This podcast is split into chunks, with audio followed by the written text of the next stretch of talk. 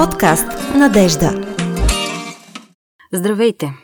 Днес спираме вниманието си върху две писма, обединени от обща тема асистираната репродукция и трудния път към случващото се или не случващо се бебе.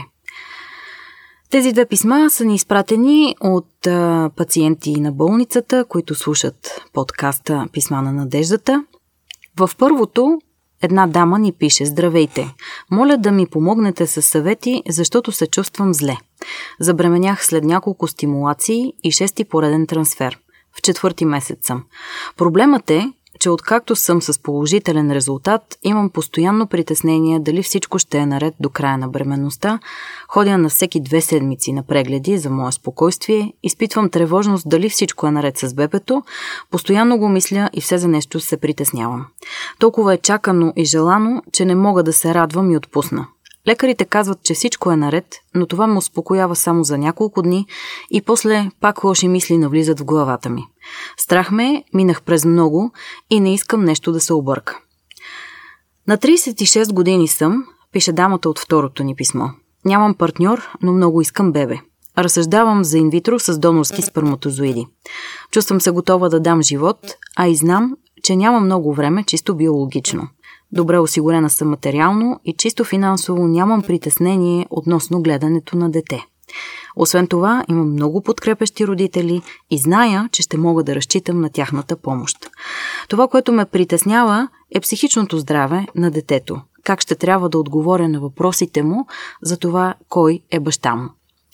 За да отговорим на всички тези въпроси, които на пръв поглед изглеждат различни, но в крайна сметка касаят една потенциална, планирана или вече случваща се бременност и представата, мечтата, фантазията за бъдещето дете и начина по който то ще живее, е необходимо да си дадем сметка за много неща, които обикновенно придружават зачеването, бременността, раждането и след това, разбира се, всичко това, което следва като промяна на ролите между партньорите в съвременния живот.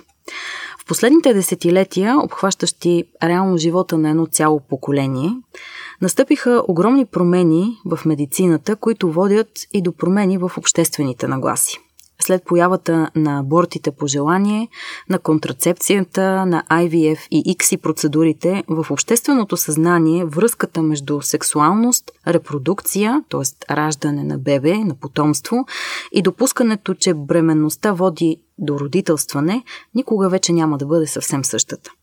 От друга страна, тези толкова важни биологични промени и достижения предизвикват множество индивидуални психологични движения и емоционални феномени в личността, които изглеждат по-слабо интегрирани. Има ли такова нещо като репродуктивна психология и какво можем да кажем за нея? Какво е детето? Обект на необходимост или обект на желание? Поради съвременните медицински възможности и според модерната социална идеология, вече имаме пълен контрол върху процеса на възпроизвеждане. Това до голяма степен е начина по който ние съвременните хора мислим за една потенциална бременност и по който тя стои в нашите представи. Въпреки това, психоаналитичната теория и нашата клинична практика от една страна и всички от тези трудни моменти на неуспехи в процеса за асистирана репродукция, които понякога се наблюдават, напомнят, че предаването на живота е подчинено също толкова и на неконтролируемата дейност на нашето несъзнавано. Именно на него ще се опитаме да обърнем внимание днес. Що се отнася до предаването на живота и процеса на приобщаване към генеалогията, хората са свързани с родителите си и родоначалници по силата на един несъзнателен дълг на живота. Признанието на този дълг е може би основното условие, за да се възроди способността да се предава живот. Съвременната наука акцентира на факта, че работата в перинаталната сфера е белег за степента на цивилизация на едно общество. Оттам идва и големия пик на перинаталната психиатрия и психология през последните три десетилетия и преди всичко това представлява едно развитие на историята на познанието в смисъл на търсене и размисъл за началото на психичния живот. Психичната прозрачност, според Моник Бидловски, или пропускливостта на несъзнаваното, според Рафаел Лев, подчертават от една страна изплуването на потиснат материал, отнасящ се до интернализираната майчина репрезентация, а от друга – важното преструктуриране на психичните движения и вътрешните обекти, които може да бъдат постигнати през този период. Казано по друг, малко по-разбираем начин, емоционалните и психологични феномени, процесите и преживяванията, които често не виждаме добре, не разпознаваме добре, или обобщаваме с думата напрежение или стрес, но които лекарите много често срещат при всеки следващ досек с пациенти, тръгнали по пътя на желаното бебе, са един сложен айсберг, лежащ под повърхността на нашите съзнателни размишления около тези теми. Искам дете, какво е значението на тази фраза в наши дни? Това е актуален проблем, защото само преди 50 години, когато възпроизводството е било много повече обвързано с съдбата и почти изцяло извън волята, този въпрос не е бил толкова чест. Появата на това тотално оръжие, казано образно, каквото е контрацепцията, каквото е асистираната репродукция, радикално променя съвременната социална рамка на съвременните общества. Жените и лекарите вече споделят съзнателната идея, че имаме пълен контрол върху възпроизводството. Докато желанието за дете изглежда универсално и естествено, в същото време, ако се замислим, то е най-голямата мистерия на всичко, тъй като се намира в пресечната точка на две противоположни сили – нагон към живота и нагон към смъртта. Какво се има предвид? Може да се каже, че при хората желанието за дете е естествен израз на сексуалното желание, когато то цели да осигури възпроизводството на вида.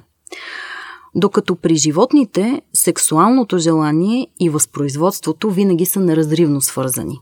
При животните инстинктът за самосъхранение защитава и увековечава вида.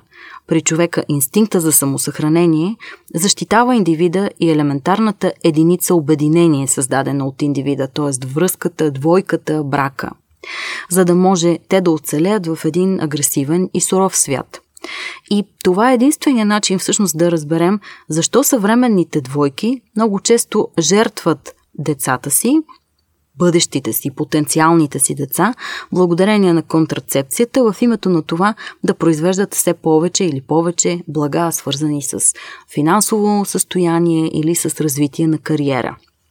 Или пък, как иначе да разбираме зашеметяващите нива на изоставяне или малтретиране на деца, които се появяват в началото на века, или даването на деца за осиновяване, за да могат жените да отидат да работят или за да могат останалите членове на семейството да оцелеят. Меропи Михалели психоаналитик в най-голямата неонатологична болница в Атина, Гърция, пише За намаляването на броя на ражданията в семейството в замяна на още повече материални блага, които виждаме в днешно време, или за отказа на голяма част от младите хора изобщо да създават семейства и да раждат деца, изглежда няма друго обяснение. Може би тази парадоксална човешка склонност да се защитава индивидът в ощърп на вида, се основава на това дифузно съзнание, убеждението, че хората могат да бъдат обесмъртени и по друг начин, освен чрез размножаване. Това е нашата способност за създаване или както се казва в психоанализата за сублимиране, за трансформиране на нашите желания, на нашите подтици в нещо, което да бъде съзидателно. Картина, книга, научна кариера или нещо друго. Ние придобиваме безсмъртие не само чрез нашата ДНК, но най-вече чрез нашата работа. Типичен пример в това отношение е Жан-Жак Русо, който не е спирал да изоставя децата си или да ги дава на различни кърмачки. Някои от тях дори умират поради липса на грижа. Той обаче е обесмъртен в труда на Емил за отглеждането на децата.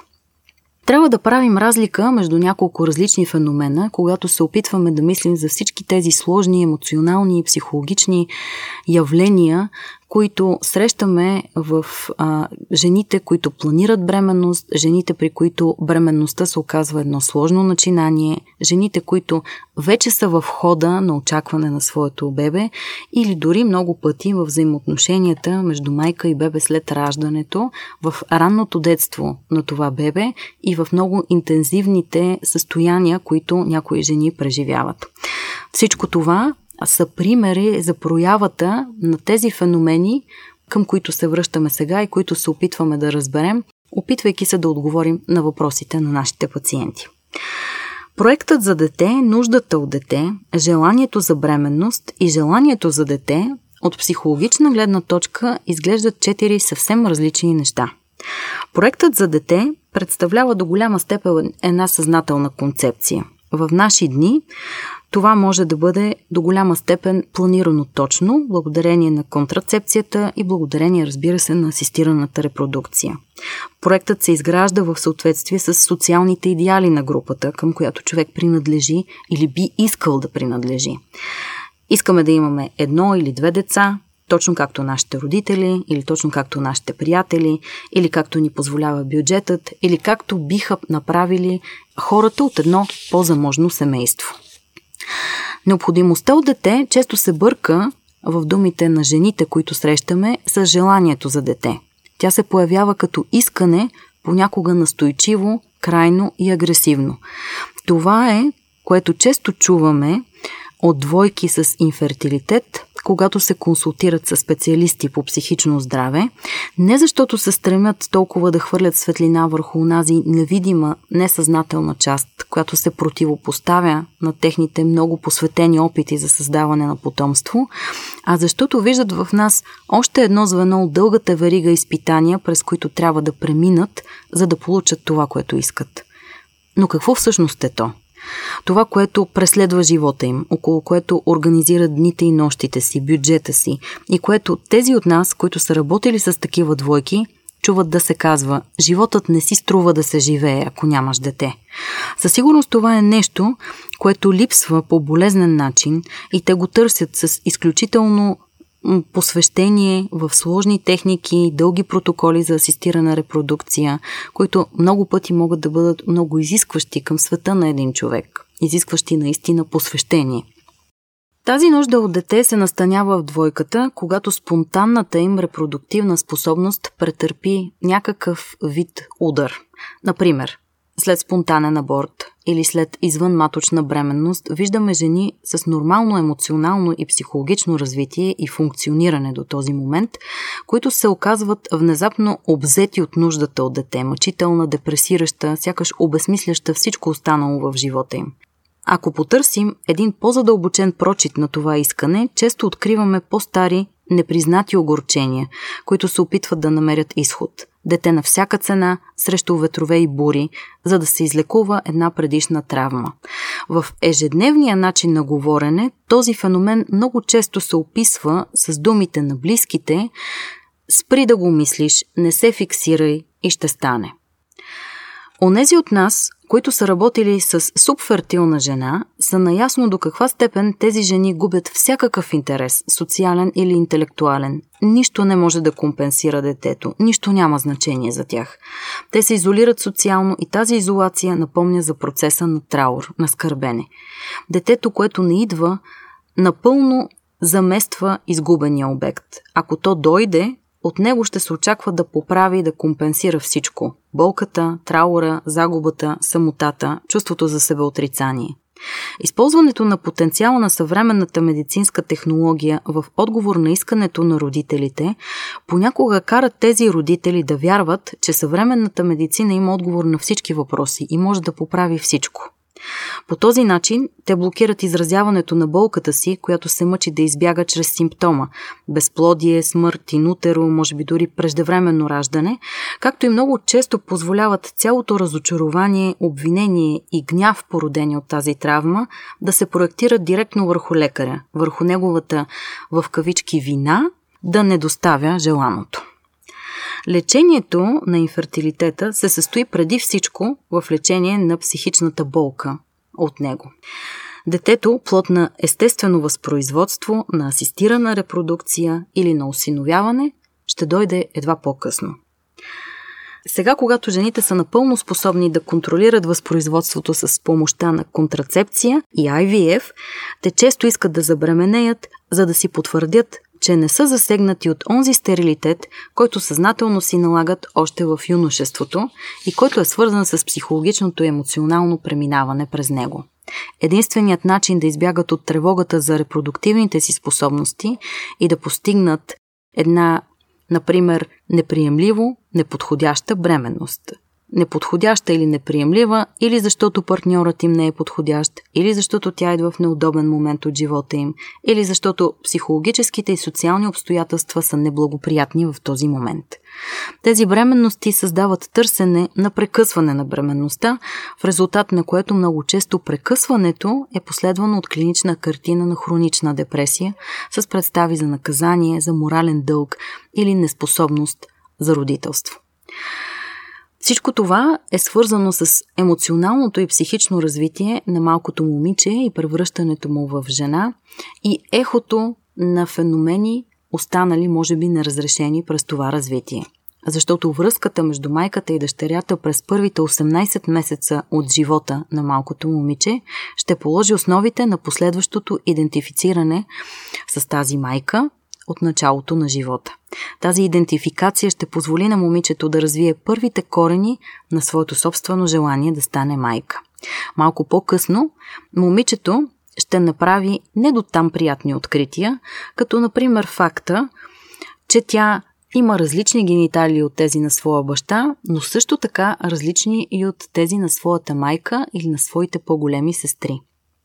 Тя открива, че майка й може да забременее, докато тя не може. Ето защо тя ще се отвърне от този първи обект на любовта, нейната майка, и ще се обърне към своя баща, като децата в този период много често фантазират и ние често сме свикнали да чуваме, че те ще имат бебе, да виждаме, че те играят на майки с малки колички, както и твърдо да заявяват, че желаят да се оженят за своя татко. И така, може да се каже, че у малкото момиче желанието за дете възниква от хармоничното съчетание на желанието да бъде като майка си, такава каквато тя е запомнила от началото на живота си, в комбинация с едно носталгично желание да има дете от този баща от началото на живота, същия баща, който е направил бебе на нейната майка. В пубертета обаче тази майка от началото на живота ще бъде забравена и нейното място ще се заеме от един друг аспект на личността на майката, съпруга на бащата, т.е. съперница за неговото внимание. Ако желанието за дете трябва да се запази, то не трябва да бъде възпрепятствано от много силен конфликт между майка и дъщеря. Майката от пубертета за момичето вече представлява наистина една съперница, съпруга на бащата, с която подрастващото момиче се състезава. Един от трудните етапи, през които трябва да премине подрастващото момиче по отношение на бъдещия си несъзнаван проект за възпроизводство, е именно тази трудност да преодолее и да разреши конфликта на конкуренция и на амбивалентност, на силни двойствени чувства по отношение на майката. Ако желанието за дете не трябва да бъде отхвърлено в пубертета като поредната гадост, сладката и нежна връзка с майката от началото на живота ще оцелее, въпреки конкуренцията и конфликта с нея. Момичето също така трябва да срещне подходящ еротичен партньор от своето поколение, който да не влиза в прекалено голямо противоречие с идеалите на семейството, за да може да си представи, че ще има дете от него. Пътят към желанието за дете е пресечен с препятствия, които могат да породят толкова много психологични причини за кризи, трудности, колебания, понякога дори за така наречения психологичен инфертилитет – Съвременните жени често са изненадани от това завръщане на майчините образи и модели за идентификация, които са смятали, че са отхвърли в хода на зрелия си живот и които отново много интензивно се появяват около забременяването, ако то се случва асистирано, в хода на самата бременност, около и след самото раждане. Тежестта на културните фактори, разбира се, също не трябва да бъде подценявана. Съвременните общества са довели до дълбоки промени на ниво женски идентификации, защото съвременните жени не се ръководят единствено от историческата си сякаш цел да родят и отгледат много деца, като същевременно останат напълно на разположение, за да отговарят на техните нужди. В днешно време личната реализация на жените се постига и чрез избора на роли и функции, които са били преди достъпни само за мъжете. Така че съвременните жени могат да преживеят желанието за дете всъщност като насилствен психологичен конфликт между новите модели на идентификация, които имат и идентификацията с традиционните роли на собствените им майки. Много често а, при такива ситуации жените споделят за усещането за двойственост, за усещането за вина, независимо превес на кой от двата избора дават, за усещането, че се чувстват принудени от очакванията на обществото или на семейството, които влизат сякаш в конфликт с тяхната собствена готовност или желание. Процесът на мислене свързва изследователите с предмета на тяхното изследване, затова винаги, когато се опитваме да отговорим на един индивидуален, конкретен въпрос, свързан с конкретен проблем или конкретна лична история, трябва да се върнем толкова много назад в историята на появата на самата жена, в историята на нейните родители, в историята на мечтата за нея, която я предхожда и разбира се на всички социални условия, в които тя се е появила, защото сложността, комплексността на психичния живот, на емоционалния живот на човешката личност е свързан с всички тези на пръв поглед обягващи ни подробности.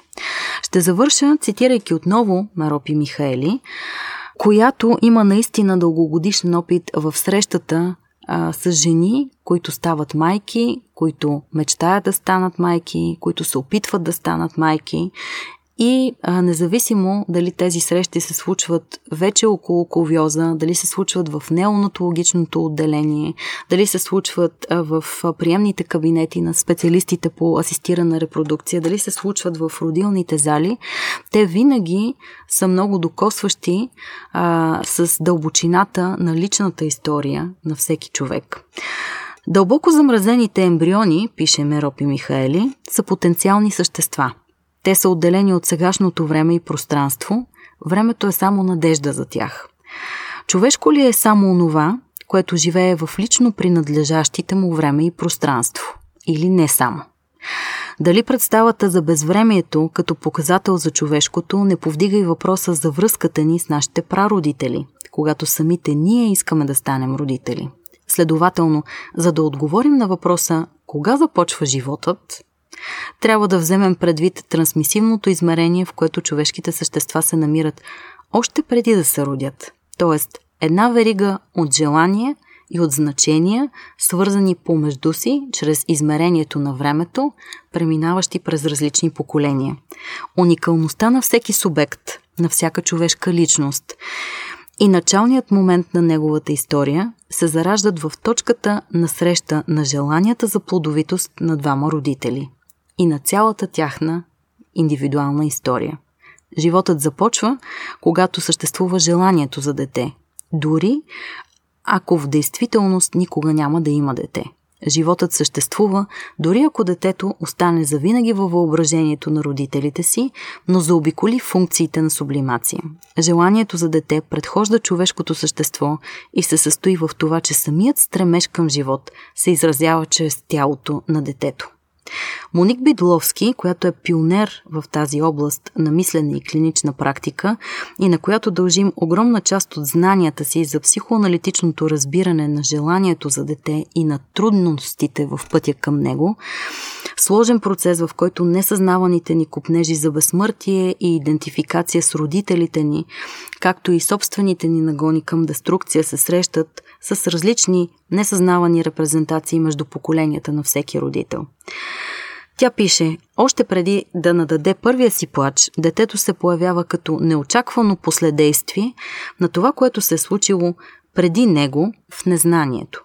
Така че всяко дете е продукт на своята предистория и едновременно с това единственото пространство за бораване с двойното поле на репрезентациите. Пространство, където се сбъдват мечтите, или както казва Пол Елюар, Това е сладкият закон на хората. Те правят вино от грозде, те правят огън от въглища, от целувки правят мъже. Така завършва днешната ни среща в подкаста Писма на надеждата. Очаквайте ни в следващите епизоди.